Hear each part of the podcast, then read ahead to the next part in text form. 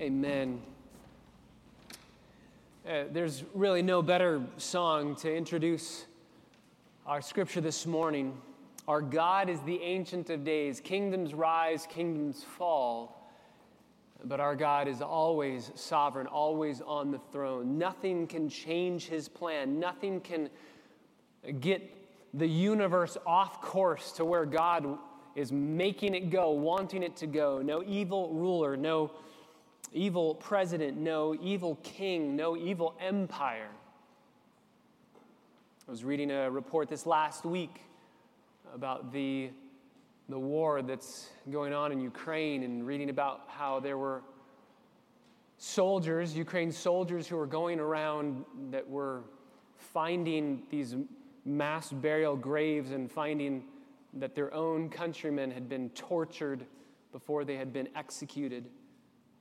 We look around at the world, we see vicious rulers. We see in history awful, evil, wicked rulers. And I think one of the questions that we are meant to ask when we come to those empires, we come to those dictators, and we say, God, how are we to think about their sin? How are we to think about why you are allowing this to happen and what you're going to do about it? That's a question I ask myself a lot as I read through history, I think, God, why aren't you stepping in? Why aren't you stopping? Why are you allowing? Why are you letting it continue? And when will you, and what will you do when you do it, end this? How are we to think about the sin that we see in others, especially leaders and kings? How are we to think about the sin that we see in ourselves? We saw last week Belshazzar's just high handed rebellion against God, and we realized, yes, ours doesn't look that externally bad, but internally we're doing the exact same thing in our sin. And so in Daniel chapter 5, it's been about 70 years that God's people have been in captivity and exile in Babylon and they're asking those same questions. Wicked rulers that reign over us, evil empires, God, when are you going to step in and how will you do it? And the answer is in one night, one of the mightiest empires in the world will fall. Because of God's sovereign control, because God enabled this to happen, God allowed it to happen, God orchestrated it happen, He even prophesied that it would happen to save his people and to bring them safely home. We began last week by looking in Daniel chapter 5 at four very crucial lessons when it comes to God's sovereign control over kings and empires, over political rulers, over our sinful hearts. And we saw last Lord's Day that God sees our sin when we mock his glory. He sees it.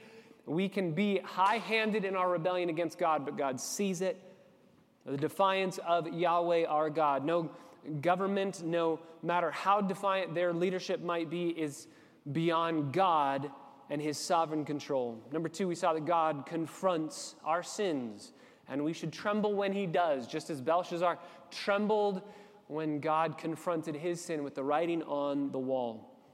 We ended our time last week in verse 16, Daniel chapter 5. So if you have your copy of God's word, go ahead and turn with me to Daniel chapter 5 and we will read the remainder of this chapter as we study verses 17 through verse 31, and we finish seeing the final two aspects of God's sovereign control and how he's going to deal not only with Belshazzar, but with his entire empire and how he deals with our sin as a whole.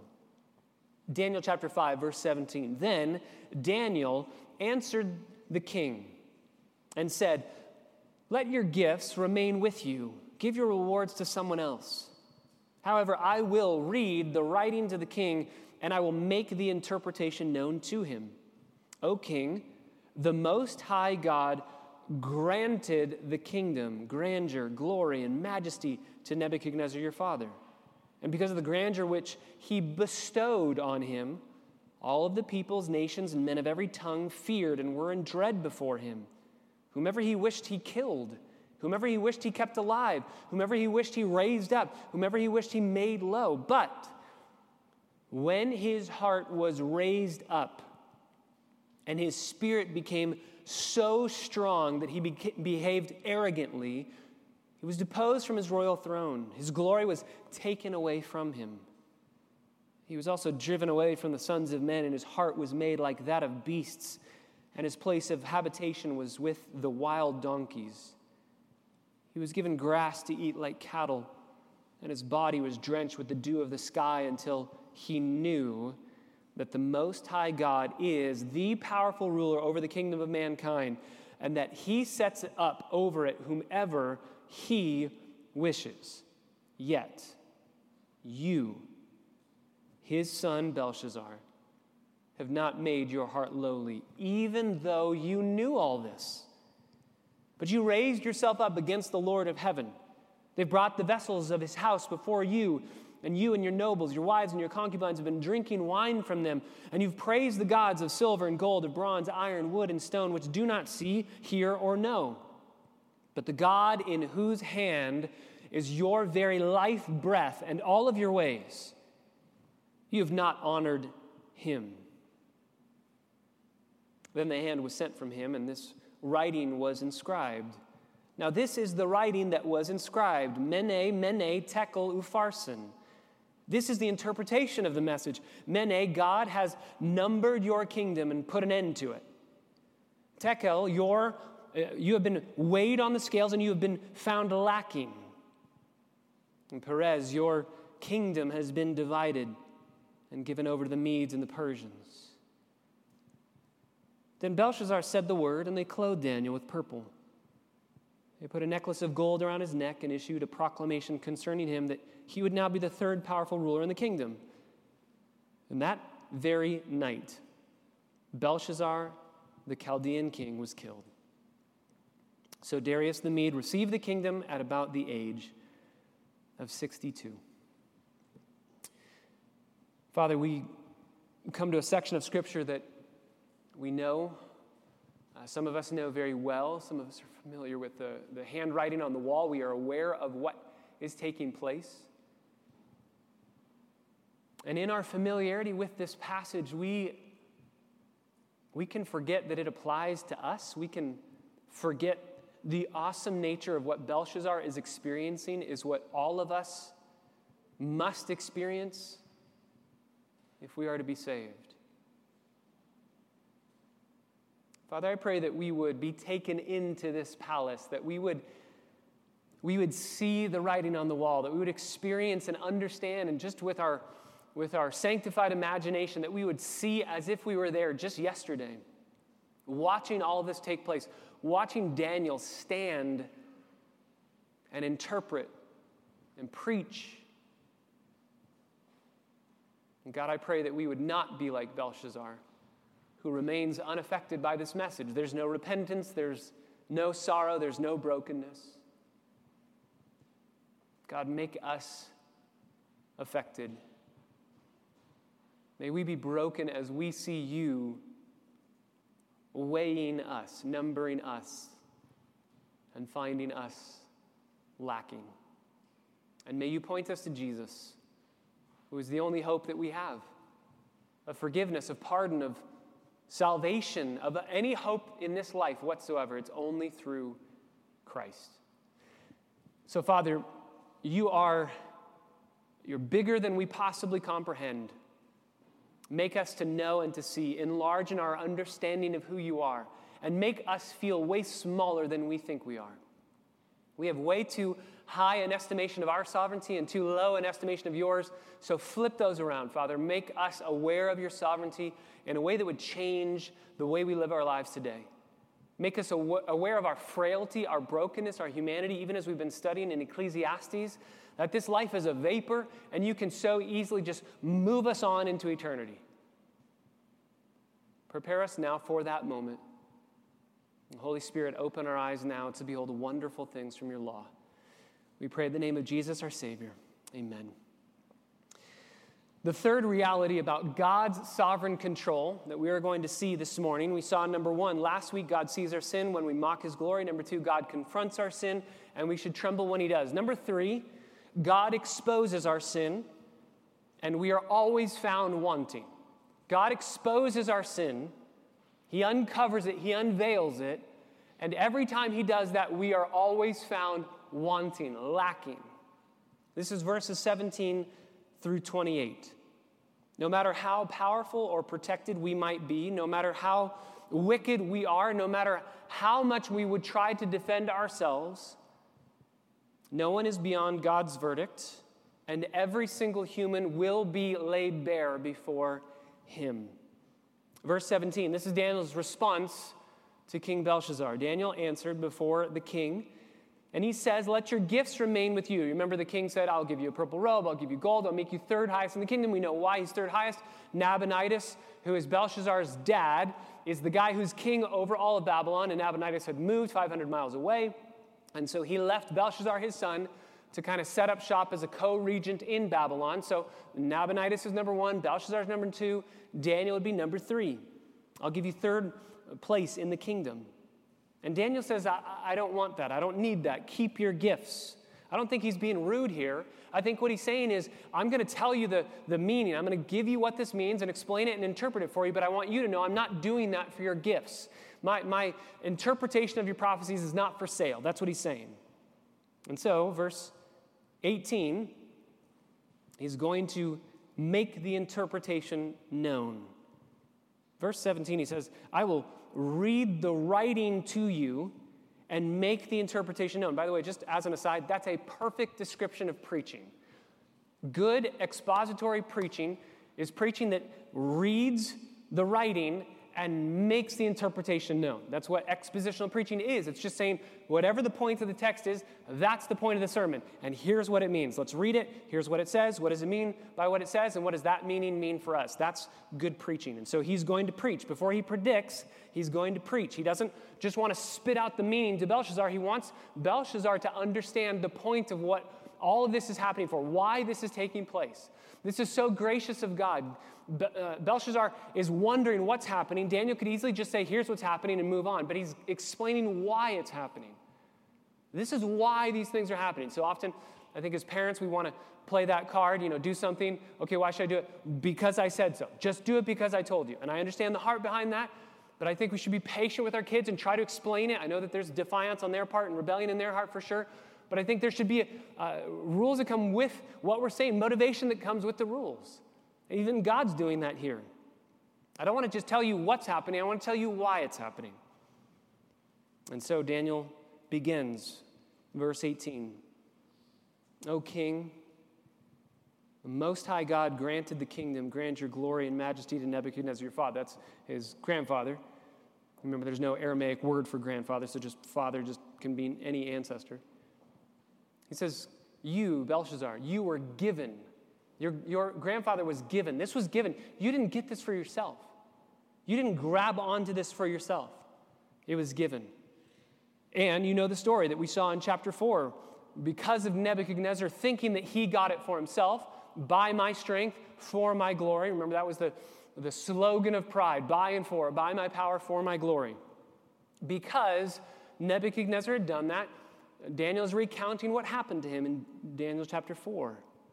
When his heart was raised up, verse 20, his spirit became so strong he be- behaved arrogantly. So his glory was taken away. Now, the events of chapter 4 that we studied uh, a while ago happened 30 years before this night. Belshazzar would have been about 14 years old when the events of chapter 4 happened, when Nebuchadnezzar became that crazy, you know, beast man. So Belshazzar would have been a teenager when his grandfather went through those experiences. Uh, there's evidence that Belshazzar served as chief officer in the administration of Neriglissar, who uh, reigned after Nebuchadnezzar, just two years after Nebuchadnezzar's death. And Nabonidus, who was an official in Nebuchadnezzar's administration, Nabonidus is Belshazzar's dad. So Belshazzar would have been around what was going on in Babylon at the time. So what Daniel is saying is, let me remind you of what happened to your grandfather that you already know. I'm not giving you new information, you already know this. He says that in verse 22. Even though you already know what happened to your grandfather, that as he was so prideful and so arrogant, God stripped him of all of his glory, yet you have not made your heart lowly, even though you knew all this. Even though you knew all this. What Daniel's going to do is he's going to bring three charges, and they're really God's charges against Belshazzar. He's going to bring three charges against Belshazzar. He's going to say, Here are the three reasons why you are being judged tonight. Reason number one, your willful disobedience. You knew this, and you still did this. You knew God exalts the humble, but wars against the proud. You knew this, but you still did this anyway. And this is so instructive for you and for me. The problem that we have is not a problem of lack of knowledge. The problem that we have is rebellion in our hearts against the knowledge that we already have. Dale Ralph Davis writes Having clear information does not guarantee the right response. Having clear information doesn't guarantee the right response. We live in a day, as one commentator writes, where the social elite assures us that the information fallacy is true.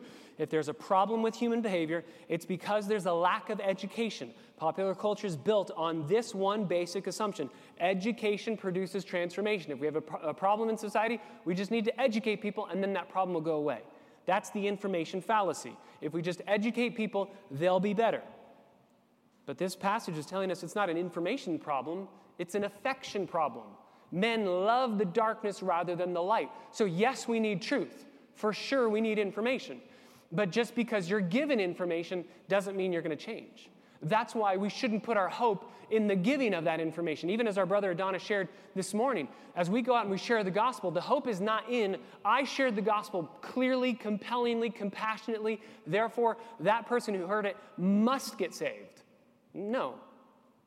Because they can get the information, they can understand, and they still might reject it. Why? Because it's not just an information problem, it's an affection problem.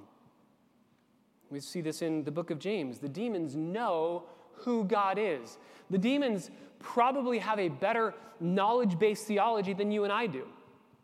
They know that God is the only one true God. They know that Jesus died on the cross for sinners. They know that Jesus is the only way to be saved. But knowledge doesn't save them. No, they hate that knowledge. Whereas you and I, if you are a believer in Jesus Christ, you know the same thing de- demons do, but you love those things. Belshazzar's problem was not ignorance, it was insolence. My question to us this morning is what information do you know to be true that you are not living according to? You know this information to be true, but you, like Belshazzar, are acting contrary to what you know to be true. Willful disobedience is the first charge that Daniel brings against Belshazzar. The second charge is deliberate defiance. Verse 23 You raised yourself up against the Lord. You raised yourself up. You deliberately defied God. And you remember how you did that. You took out the, uh, the, out of the treasury, out of the temple treasury, what your grandfather had taken out when you were exiled, or you're exiling the uh, Jews. You took those vessels of gold and silver, and, and in doing so, you were saying, Yahweh has no hold on us. We have hold on him. We're better than him. We're in control of him. Thirdly, you are arrogant in your disrespect towards God. The third charge that Daniel is giving to Belshazzar not only willful disobedience, not only deliberate defiance, but also arrogant disrespect toward God. At the end, verse 23, he says, You have not honored him. You've not honored him. So here's his message Belshazzar says, The Most High gave Nebuchadnezzar his kingdom and authority and glory. Nebuchadnezzar became arrogant. God brought him down. You, Belshazzar, are just like Nebuchadnezzar, and you should have known better. And since you did not act accordingly, you will be judged. That's the message in a nutshell. And at the end of that message, now that he's given him the motivation, verse 24, he gives the interpretation of what these words on the wall mean. And uh, just by way of reminder, this massive palace, we know exactly where this palace is. We unearthed this palace in an archaeological dig that happened in the middle 1800s, and we, we know this palace. In fact, there's a little niche in this palace where the king would have sat, and it's paved with just an alabaster uh, wall around it, a plaster wall around it. It's a white plastered wall around it, just like the Bible describes. A perfect place where uh, God's hand could have written these words and been seen because it's opposite the lampstand, so the lamps would have been shining on it. And you, king, just think of yourself in the place of Belshazzar, sitting there, enjoying this feast, drunk, and just partying your heart out and saying, I'm better than Yahweh, and drinking uh, all of the, from these vessels and putting them on the table and saying, I'm better. And then all of a sudden you see that one person looking not at your face, but above your head and they have this, this look of just uh, uh, uh, like they've seen a ghost, right? They just, there is something wrong happening behind you. And, and so you start to turn and you see the writing that's on the wall. And you see these letters and you see these words that are being written. And you stop and you think, what does this mean? Now you remember, Belshazzar brought in the wise men who didn't know what it meant. Maybe they did know, uh, and they didn't want to say it. Also, they could have been confused. They could have been confused. What's being written behind them, mene, mene, tekel, upharsin, and upharsin, the, the U in farsin is uh, the Aramaic and, so you could just say mene, mene, tekel, farsin, because u is the and. Maybe they're seeing those words and they know exactly what they mean, but they don't want to say what they mean. That's possible. Also, in Aramaic, as in Hebrew, there are not vowels put into the words, it's just consonants. So my name would be written P T R C K, no A and I. And if you see that in context, you know what it is. So it sounds confusing, but if you have no context, if you just have three random words thrown on the wall, it's a little bit harder to see because you don't have vowels. Could be that. Jewish tradition says that uh, instead of it being written right to left like normal Hebrew or Aramaic would be written, that it was written top to bottom, that it was written up, uh, you know, upside down kind of in a top to bottom instead of right to left. Maybe it was written that way. I think a better understanding of why this is confusing to the wise men is not necessarily the words or the, the letters, but how they can be taken. Again, because there's no context, if you take these words to be nouns, here's what they mean. Uh, mene is from the Aramaic word mina, which is a coin. Tekel is from another Aramaic word for another kind of coin. And upharsin, or just farsin, is a word for half a coin. So if these are all nouns, it would be in our vernacular penny, penny, dime, nickel. That's it.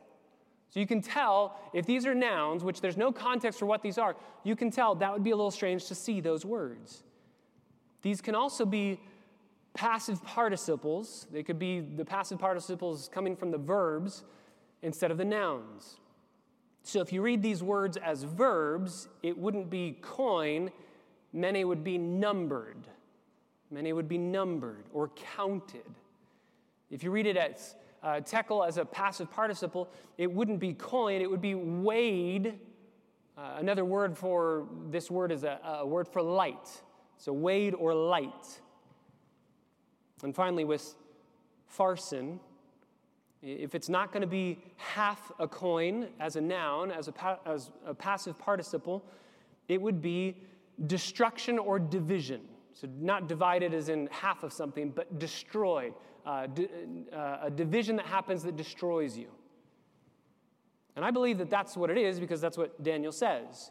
So I think that the wise men may have thought, well, this is speaking about money. Are we going to get rich? I don't know. I don't want to make a bad prophecy about we're going to get rich and then we're going to die. I don't know. The Persians are right outside of our gate. They're waiting to destroy us. So they just step back and say, we don't know. Daniel comes in and says, I know. My God wrote those words. I can tell you exactly what they mean. Number one, mene, numbered, counted. God has declared, Belshazzar, that your number is up. You've been counted. You have been found deficient, and your time is at an end. Tekel, you've been weighed. This is like God putting Belshazzar on one side of a scale and everything that he was supposed to do on the other side, and him getting thrown off. Again, a variation on this word means light. So Belshazzar is so light on this scale He's not heavy with a sense of righteousness and humility. He's light with pride and immorality, and he's thrown off. It's like all of God's moral laws are put on one side of the scales, and the king's wickedness is put on the other side, and Belshazzar has not measured up. Farsin uh, comes from the word Peres, which you can see in verse 28. Peres, uh, it's destruction or division that leads to a destruction. It's not just having something, uh, it's destroying it. It's completely destroying, not mathematical division, but completely destroyed. And there's a play on words even inside, and you can kind of hear it. Peres uh, or, or these two words, Peres is a word for Persia, and Farsin, if you speak Persian language, is Farsi. So Farsin, Farsi, you can even hear there's a play on words inside of this word that the Persians are outside and they're going to be the ones to destroy you. So Peres means destruction, but the Persians are going to destroy you.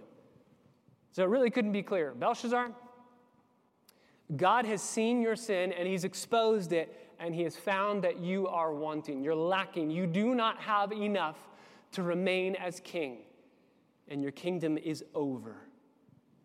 This is why I say the third lesson that we see about God's sovereignty is He always exposes our sin, and we are always found wanting when He does. Try as you might to cover it, He's going to expose it. He's in the business of doing that. So try as you might to cover your sin, He's going to rip it out and open it so that everyone sees it. And that's why we say a lot it's better for you to do that on your own initiative and to walk in the light and expose your own deeds.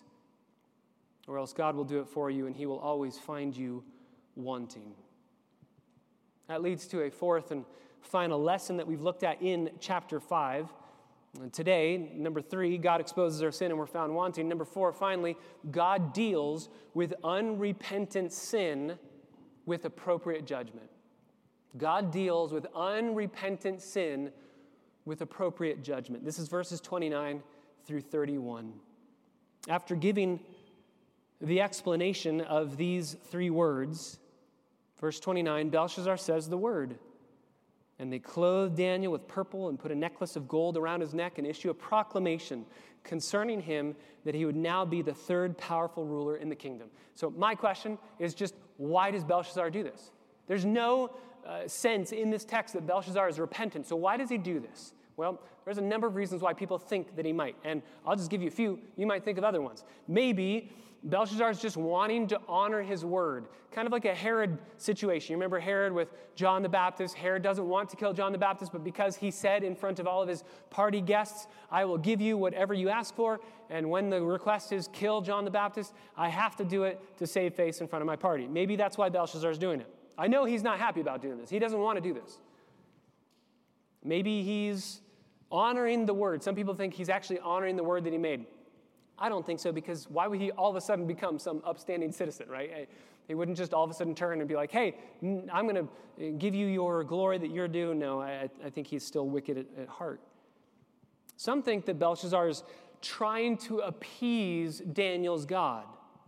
But again, there's no clear evidence that Belshazzar repents, so I don't think this is an, uh, an attempt at repentance. Some think that Belshazzar is saying, hey, if we are going to be destroyed, if we're going down, remember, this guy's drunk out of his mind. So if we're going down, I want you going down with us. Right? Let me make you a part of our government so that when they come in and they ask, where's the king? I go, that's me, and this is my uh, right hand guy. Maybe he's just laughing as he does this. Maybe this is all sarcastic. Maybe, I, I believe it's probably this one, that Belshazzar is saying, that's the word those are the, the phrases, those are the words that your God chose to do this miracle and right. Do you not remember we are Babylon? Do you not remember that we have over 20 years' supply of food here and we have the Euphrates River just running right into the middle of our city? There's no way Persia's going to outlast us. Do whatever they want. They try to get through our walls, they can't get through our walls. We have two walls, and then we have six walls, so there's no way they can get through. I think he's mocking. Okay, if that's what your God said, fine. Here's your stuff. I think he's laughing as he's doing this. And as he's doing this, he gives the stuff to Daniel, puts it on cloak, the little purple robe, the necklace, and says, You're third in command. Maybe a little scepter, maybe a little third in command ring or something. I just think the irony of this is palpable. Daniel had been sent to the retirement home by the men who were in power. God brings him out of retirement and makes him third ruler over the entire world. No one is more powerful after Nabonidus and Belshazzar than a Jewish slave. So, as Belshazzar is laughing this all off with sarcasm, I think our God, Psalm chapter 2, sits in throned in heaven and mocks and laughs at those who are mocking him. There's no way that you can rise up against God. Daniel's ascendancy in the Babylonian Empire was very short lived. It's like getting a promotion the day before the company that you work for goes bankrupt, right? Hooray, I got the promotion, and the next day, we're not a, we're not a company anymore. His reign as prime minister probably lasts about 15 minutes as Belshazzar is killed that night. And in my mind's eye, in my sanctified imagination, I see this so clearly. I see the irony of everything that's happening here because Daniel, remember, he's about 80 years old, so he just, he wants to take a nap, right? He just, why am I here? I know what's going to happen. A new government's coming in, a new king's coming in. Can I just go home? I want to take a nap. But of course, they're parading around him with the purple robe and the gold necklace, and I think he's just standing there. Go ahead and do your stuff because I know what's about to happen. So they give him the gold, they give him the purple jacket, and he's just standing there. And I, in my mind, as they're doing that, Belshazzar is killed, right? And Darius the Mede comes in, and the Persians take over. And I just see Daniel as he's given all the stuff. I just see him in, you know, a minute and a half after just taking off, going, Here you go. Thanks for the new kingdom. Come on in and sit down as the new empire reigning and ruling. Like he's just done, right? He's had it with being under these wicked, evil rulers and these wicked empires. And then I think he goes home and takes a nap. And uh, he's going to enjoy that nap for a little while before he takes another nap in a den of lions, which we'll get to, Lord willing, next Sunday. And Babylon's going to fall the very night that he's brought up as the powerful ruler in the kingdom. Verse 30 That same night, Belshazzar the Chaldean king was killed. We're told how this happens. It's actually a very interesting story. Uh, the Greek historians Herodotus and Xenophon um, who both wrote very close to this time. Herodotus wrote in the 5th century BC, and Xenophon wrote 400s, 300s BC. They give us a lot of specific detail about that night. And here's, in short, here's what happened. Remember, Persia's outside. Persia's encircled. Persia's probably already taken care of Nabonidus. They already got him either uh, captured or killed. And now they circle Babylon. And Babylon has been feasting this night because they think there's no way they're going to get to us. The Persians picked that very night because they knew this was a festival to the gods of Babylon, and therefore they're going to be drunk, they're going to be distracted. We can take over this very night. And what they did is they dug a canal right next to the Euphrates River. They knew we can't get through the walls. Two massive outer walls, six smaller but still big inner walls. So they knew we can't get through with catapults. So what they did is they dug a, a big canal next to the Euphrates River, and then they waited until this night. And this night, they uh, made a little hole in that uh, Euphrates River entrance to their canal. They dammed up the Euphrates River and they siphoned it off to this canal so that the Euphrates River level went all the way down. It was just a little bit of sludge at the bottom of the river. And then they followed that riverbed into the entrance of Babylon. So they couldn't get into it because it was this massive canal filled with water. But if they dam up that water and they redirect it somewhere, now they can just waltz right in. And they did. And it's very interesting because we're also told by these Greek historians that as they went in, they went past those two outer walls, and then they went into a couple of those inner walls, and there's a big wall with a big uh, door. There's an iron gate and then a bronze gate. And that bronze gate, shockingly, they found it as they were going in. They thought, what are we going to do about the bronze gate? And when they walked in, the bronze gate was wide open. And nobody really knows why. There are questions as to why that is. One answer that's given is the Babylonians had gotten so tired of Nabonidus being gone and Belshazzar being uh, just a jerk of a king that they decided, you know what, let's open this up and get a new king in here and a new empire. We're done with Babylon. But I think that there's a, a biblical reason for why those bronze gates were open. The Persians just waltz right in. Turn to Isaiah chapter 45. Isaiah chapter 45. This is hundreds of years before the events of Daniel chapter 5. In Isaiah 45, verse 1, thus says Yahweh to Cyrus, that's Darius the Mede. We'll talk about this next week, why he has these two names. I think one's a title, one's his actual name.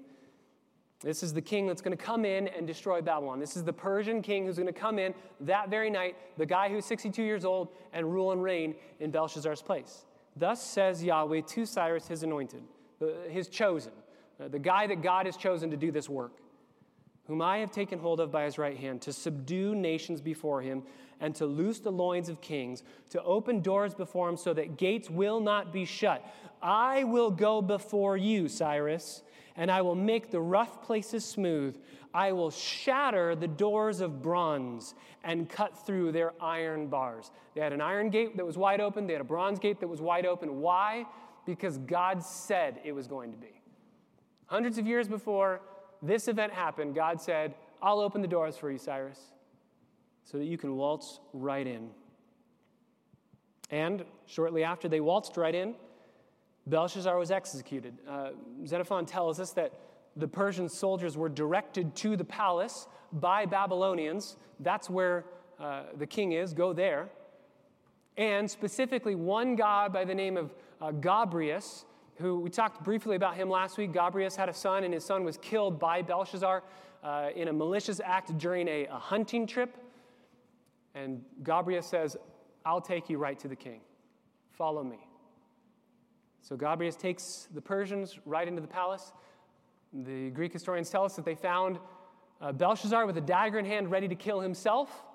They subdued him and then they executed him in the palace. And after that, we're told there wasn't much blood, bloodshed.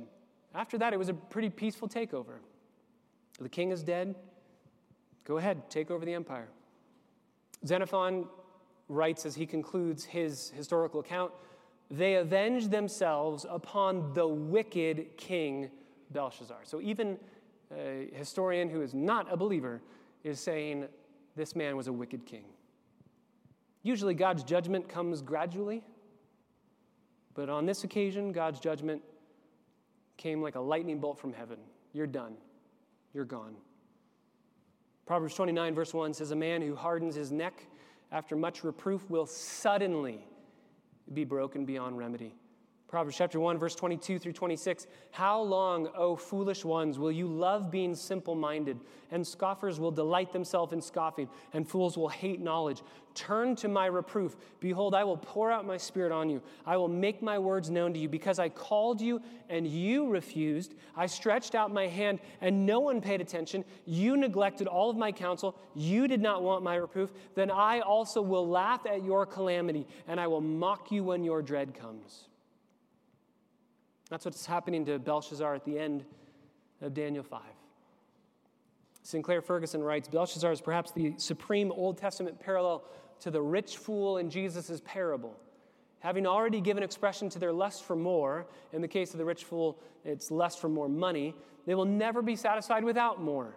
Blinded by the pursuit of that lust, they were oblivious to the possibility that, quote, this very night your soul will be required of you. And whose will those things be which you have worked so hard to acquire. Proverbs 6, verses 12 through 15 say, A worthless person, a wicked man, is the one who walks with a perverse mouth, who winks with his eyes, who signals with his feet, feet, who points with his fingers, who with perversity in his heart continually devise evil and spread strife. Therefore, their calamity will come suddenly. Instantly, they will be broken beyond healing. That's what happens to Belshazzar. And Darius, in verse 31, is set up as the new king at the age of 62. There are days in the life of every person, nation, empire, a few days that change the course of life as you know it and life as the world knows it.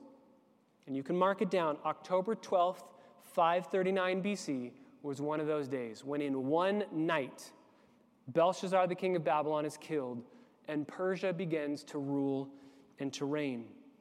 And Daniel writes, remember, he could have written many things, but he writes for this specific purpose for us to know that on a day when literally the world is turned upside down, when the world's greatest city is under siege, when the world's most powerful ruler is executed, when one empire crumbles in the matter of moments, that God is sovereign on his throne and accomplishing his perfect, all wise plan. God exposes our sin, and we are found wanting. God deals with our unrepentant sin with appropriate judgment. That's Daniel chapter 5. So my question is what are we supposed to do with that? What are we supposed to do? Three concluding points that I think would be helpful for us to take away with application. Number one, this chapter, I believe, is meant by Daniel to give us great comfort. If you are a believer in Jesus Christ, these words written in Daniel chapter 5 are given to us to give us comfort. God is always in control.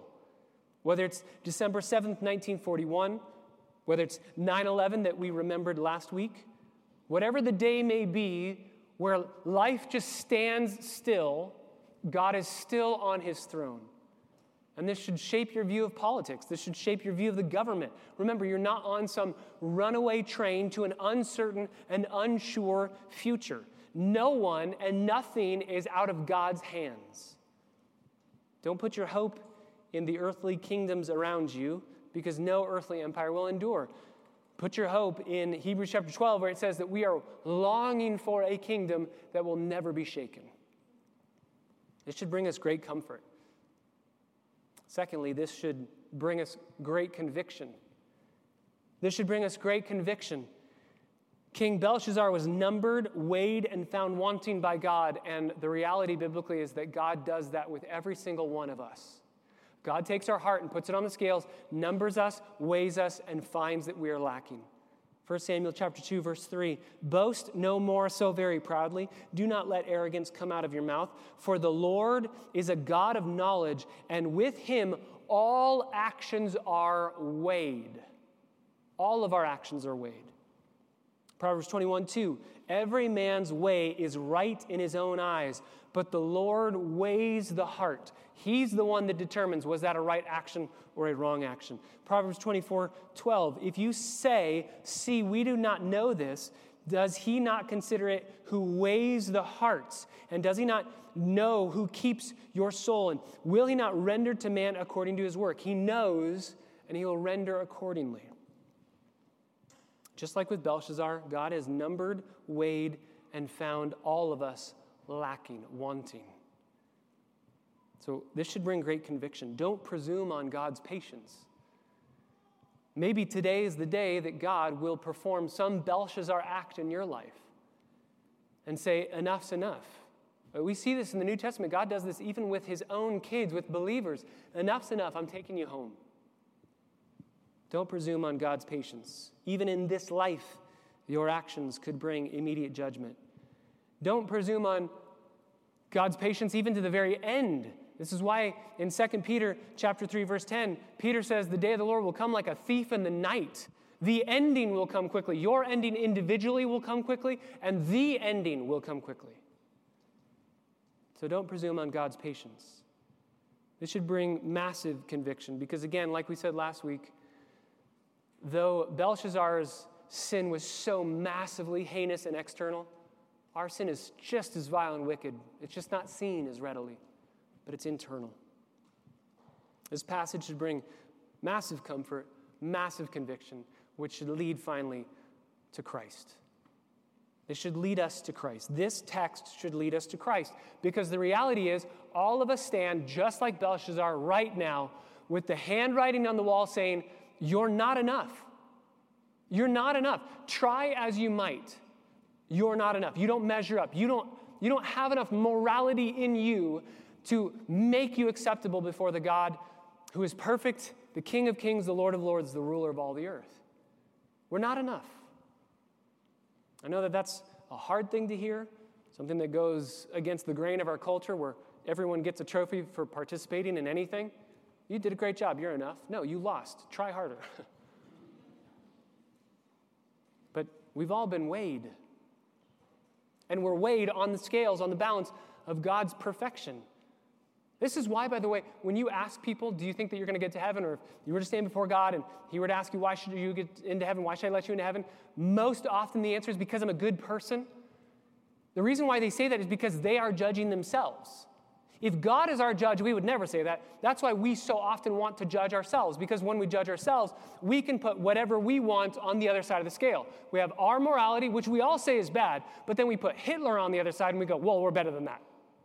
That's why we want to be our own judge. But this passage says God is the judge. So God takes those scales and puts our heart on one side and puts his perfect morality, his perfection, his character, his attributes, everything that he is. And you know that that's just going to throw us off to the other side. So try as we might, we're never going to be perfect. We can all admit that. We've all felt guilty. We've all felt our conscience say that was wrong. We shouldn't have done that. So we can never become perfect again. And that's exactly where the Bible wants us to be. Don't try, just give up, just quit, and say, I can't do it. And that will lead you to Christ. That's the bankruptcy in soul that we've been talking about. Blessed are the poor in spirit, Matthew chapter 5. They get the kingdom. Why? Because they come to Jesus not saying, Look at who I am and what I have to offer. They come to Jesus saying, I have nothing. Will you please save me? I am nothing. I have been numbered. I have been weighed. I have been found wanting, and I need your perfection. Because the reality is, Jesus Christ, He was numbered, He was weighed, and He was found lacking nothing perfect in obedience, perfect in attitude, action, in thought, in word, in deed, perfection. And God says of his son, This is my beloved son in whom I'm perfectly pleased. Everything he does satisfies me. Therefore, we can look to the one who has been weighed, numbered, and has never lacked once for one nanosecond and say, Can I get that record? I have failed. I have an, an F minus in living life. Can I take the A plus that Jesus has won for me? And if we do that, the scriptures say salvation comes to you, desperate, needy, broken, saying, I need you, Jesus. And he says, I would gladly give you that perfection. So that not only now on the scales are we numbered, weighed, and there's nothing bad that's on that other side. There's nothing bad that we have to account for. It's been taken away, it's been removed, it's been forgiven at the cross. But more than that, as if that's not enough, more than that, we've been given everything. We've been given perfection. So not only does it now not look like we didn't do anything wrong, it now looks like we have done everything right because of Jesus. This text should bring comfort, conviction, and should point us to Jesus right now. So let's go to him. Father, thank you so much for sending your Son, who is our only hope in life and in death. He is our satisfaction, He is our everything. And so we want to praise Him now through song, to admit everything that we're seeing in this text, to own the realities of our sinfulness, and to throw ourselves at the mercy of Christ, and, and to give thanks for the reality that He has given Himself for us.